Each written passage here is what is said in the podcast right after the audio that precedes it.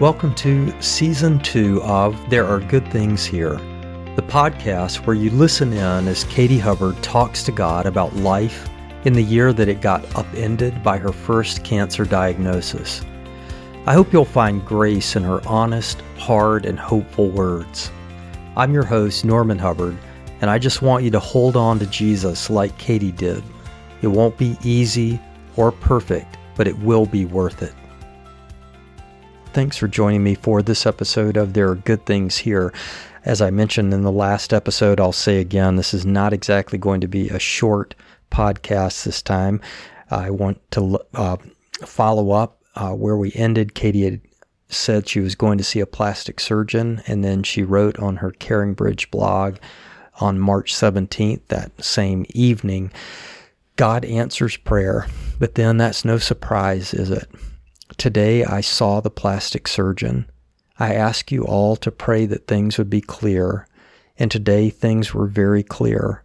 I like the doctor a lot. She's just what I would want for this situation. She felt very strongly that I should have my mastectomy as soon as possible and wait for reconstruction until a later time. Taking reconstruction out of the picture for now eliminates a lot of decision making at this time and will enable me to focus on the most important thing getting rid of my cancer.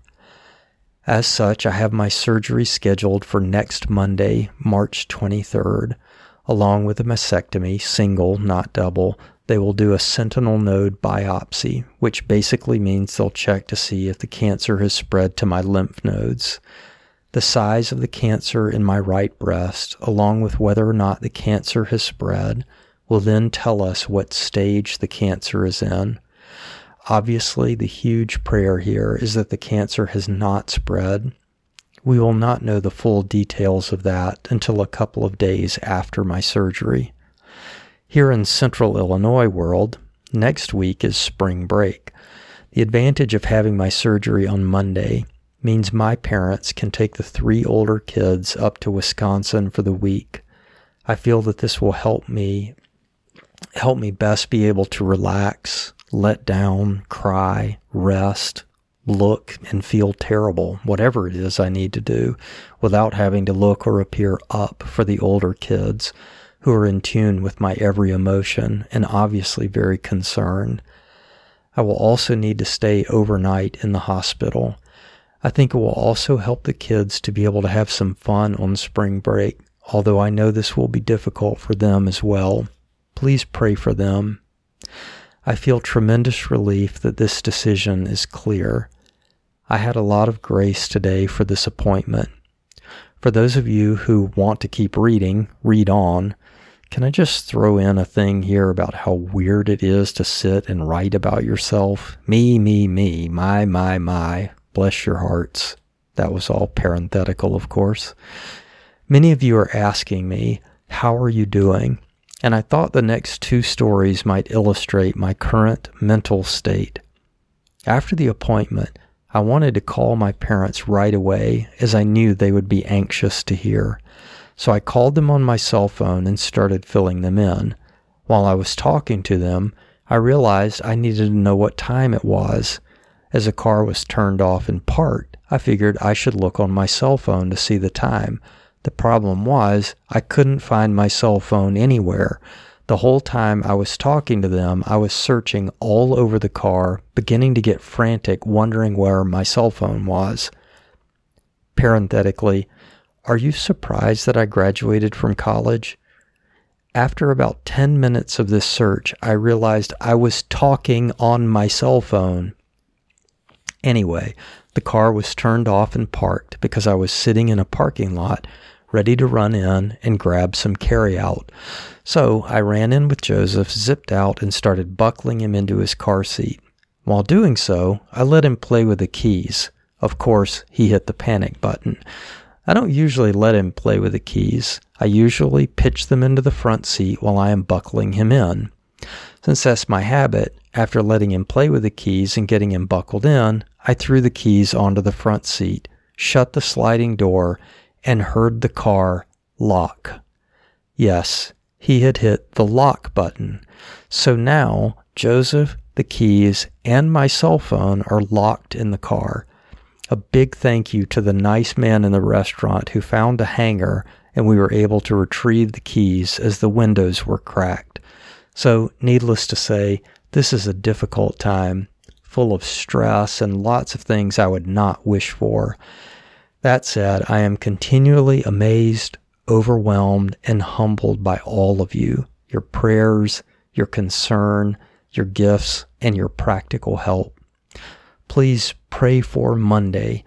I know only God's grace will get me through it and through uh please pray for Monday. I know only God's grace will get me through it and through another few days of waiting for yet another pathology report.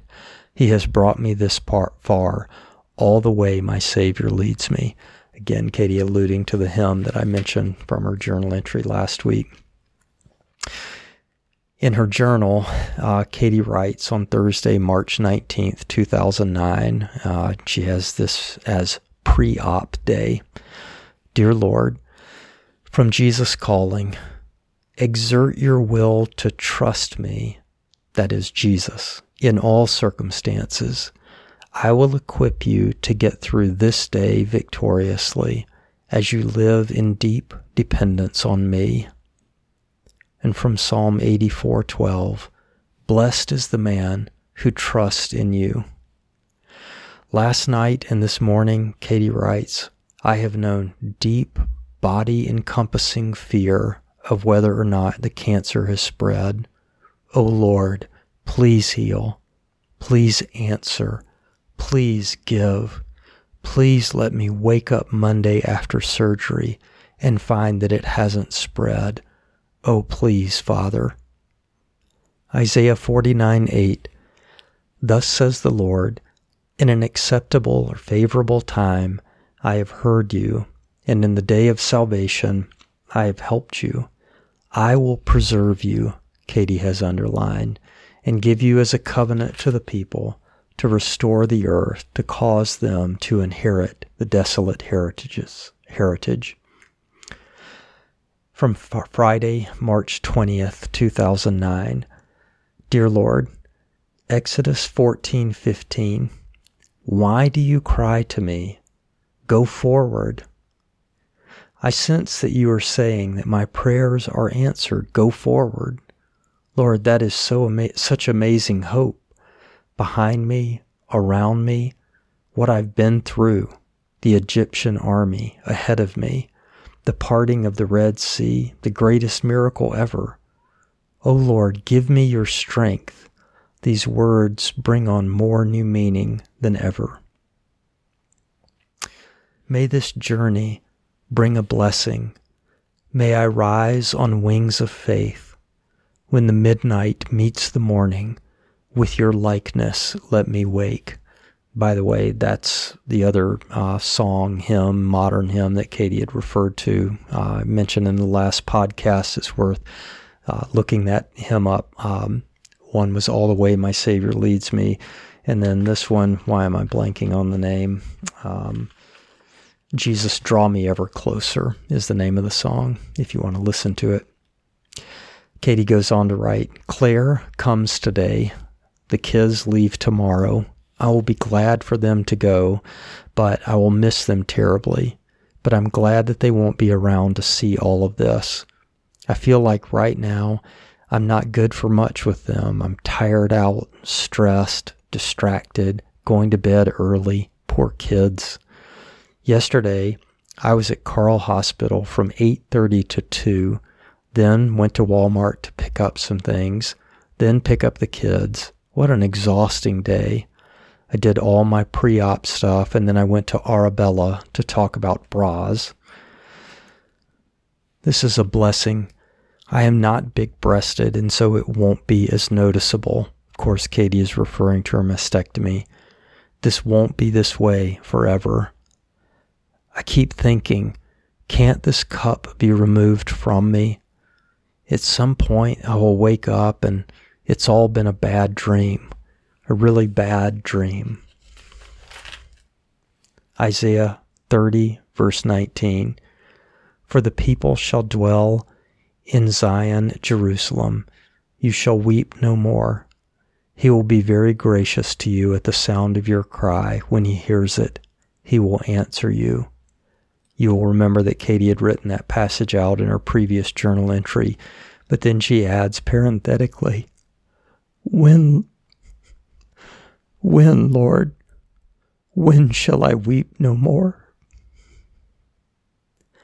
And she writes out verses 23 to 26.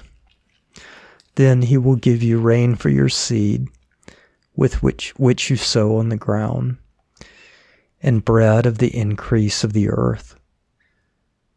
It will be fat or rich and plenteous. In that day your cattle will feed in large pastures, likewise the oxen, the young donkeys that work the ground will eat cured fodder, which has been winnowed with a shovel and a fork.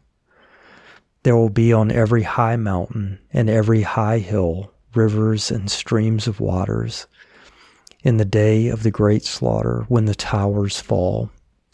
Moreover, the light of the moon will be as the light of the sun, and the light of the sun will be sevenfold as the light of seven days in the day that the Lord binds up the bruise of his people and heals the stroke of their wound. Finally, I want to read one more CaringBridge blog post that I wrote on Sunday, March 22nd, and end with Katie's journal entry from that same day. This would be the day before she went in for her mastectomy surgery. My entry on CaringBridge from March 22nd, 2009. I wanted to let you know about Katie's schedule for surgery tomorrow so that you know when and how to pray. We'll be checking into Carle Foundation Hospital at 6:15 a.m. As there aren't a lot of people out and about at that time, the check-in procedure should be pretty quick. We've been in their pre-op waiting area before with Joseph, so we're familiar with the routine. Fill out the paperwork, then wait. Weigh in, then wait. Blood pressure check, then wait. Fill out more paperwork, then wait. Somewhere around 8 or 9 a.m., Katie will be injected with a radioactive dye that needs to work its way into her lymph nodes over the next hour or so. This dye will cause her lymph nodes to light up so that the surgeon can biopsy her sentinel nodes to test whether they are positive for cancer. Katie is scheduled for surgery around 11 a.m. She'll be under general anesthesia for the mastectomy and sentinel node biopsy, procedures that should take about two and a half hours. The initial an initial pathology on the sentinel nodes will be performed while Katie is under general anesthesia. If the nodes show any trace of cancer, the surgeon will remove some or all of them. If the pathology on the sentinel node shows no further trace of cancer, no other lymph nodes will be removed. You can probably guess how we are praying. We're asking the Father that no traces of cancer remain when the surgeon goes in tomorrow. We would welcome your prayers to this end as well. As Katie has told many friends recently, she would love to move forward with the knowledge that she has clean lymph nodes, no need for radiation, and a four month chemo treatment option. May it be so. After surgery, Katie will spend one night in the hospital Pray that she'll find herself in the care of nurses and orderlies who are kind and who need Jesus. We understand she'll be discharged on Tuesday late morning. In the meantime, our three oldest children are in Wisconsin with Katie's parents for the for spring break. Don't most people head to Wisconsin? don't most people head to Wisconsin for spring break? My mom, Claire Hubbard, is in town to watch Joseph. I'm sure all our kids and their grandparents would appreciate your prayers during this time too. That's the news for now. I will update this site as soon as possible after the surgery tomorrow. In time, I'll write to you about the things that I've observed in Katie's life over these past two months. Until then, know that she has great confidence in the kind intentions, sovereign power, and perfect plan of God. It has been a tremendous inspiration to observe her dependence on God, and I pray that it will be to you as well. In her own journal from that same day, Katie wrote from Sunday, March 22nd, 2009 Dear Lord, unbelievably, I had a very good day yesterday. The kids went on the train and made it safely to Graham and Gramps. What a praise and a relief. I pray for Grandma and Grandpa to have tons of energy for the kids and are blessed by them. By the way, Grandma and Grandpa are Katie's mom and dad, in case there's any question. I am so thankful and relieved that they are there. I didn't realize what a stress their journey was for me until just now. And Norman made it home too. By the way, we didn't just put our kids on the train. I took them up part of the way and then met Katie's parents, then came home. The girls in my Bible study went in together and bought me button front clothes and pajamas. They got me really nice stuff. And then I found Joseph a basketball goal that is just his size that he loves. It was the last one on the shelf. Thank you. He is adorable playing with it. Then I got to meet Carly and Jess for lunch at Red Lobster. By the way, just a little comment there. I think it's wonderful. Katie had gotten a gift card from a friend, and instead of just going herself, she took two of her girls out to lunch. Then I went shopping and found some zip front tops, some nice jammies, stuff at Bed Bath and Beyond. I had a gift card and socks for Joseph at Gymboree. How could you allow me to have such a nice day under such stressful circumstances? You are amazing. It was beautiful and 62 degrees. And then the Carrillos stopped by with dinner and their adorable children. Then Norman and I spent a long time just being together last night. It was what we both needed. From Jesus Calling, Psalm 95 Be thankful, rejoice, all things are in His hands. Worship the Lord. We are His sheep. Do not harden your hearts in the day of trial and testing. And from verses 6 to 9 of Psalm 95 O come, let us worship and bow down. Let us kneel before the Lord our God, our Maker. For he is our God, and we are his, the people of his pasture and the sheep of his hand. Today, if you will hear his voice, by the way, John 10, she says parenthetically, says, My sheep hear my voice and they know me. Today, if you will hear his voice, do not harden your hearts, as in the rebellion as in the day of trial in the wilderness when your fathers tested me. They proved me, though they saw my work. Wow, I've never seen that connection. Worship, bow down. We are your sheep. We hear your voice. Don't harden your hearts in the trial and the testing, though we have seen your work. And from Psalm 9, verse 10 And those who know your name, will put their trust in you, for you, Lord, have not forsaken those who seek you. Mimi is getting Joseph dressed right now. He is being so sweet for her. He really has bonded with her. This is good for me to hear. Thanks for joining me for this episode of There Are Good Things Here, and we will pick up uh, in two weeks with the next uh, episode. Also, the continuation of Katie's journey through surgery.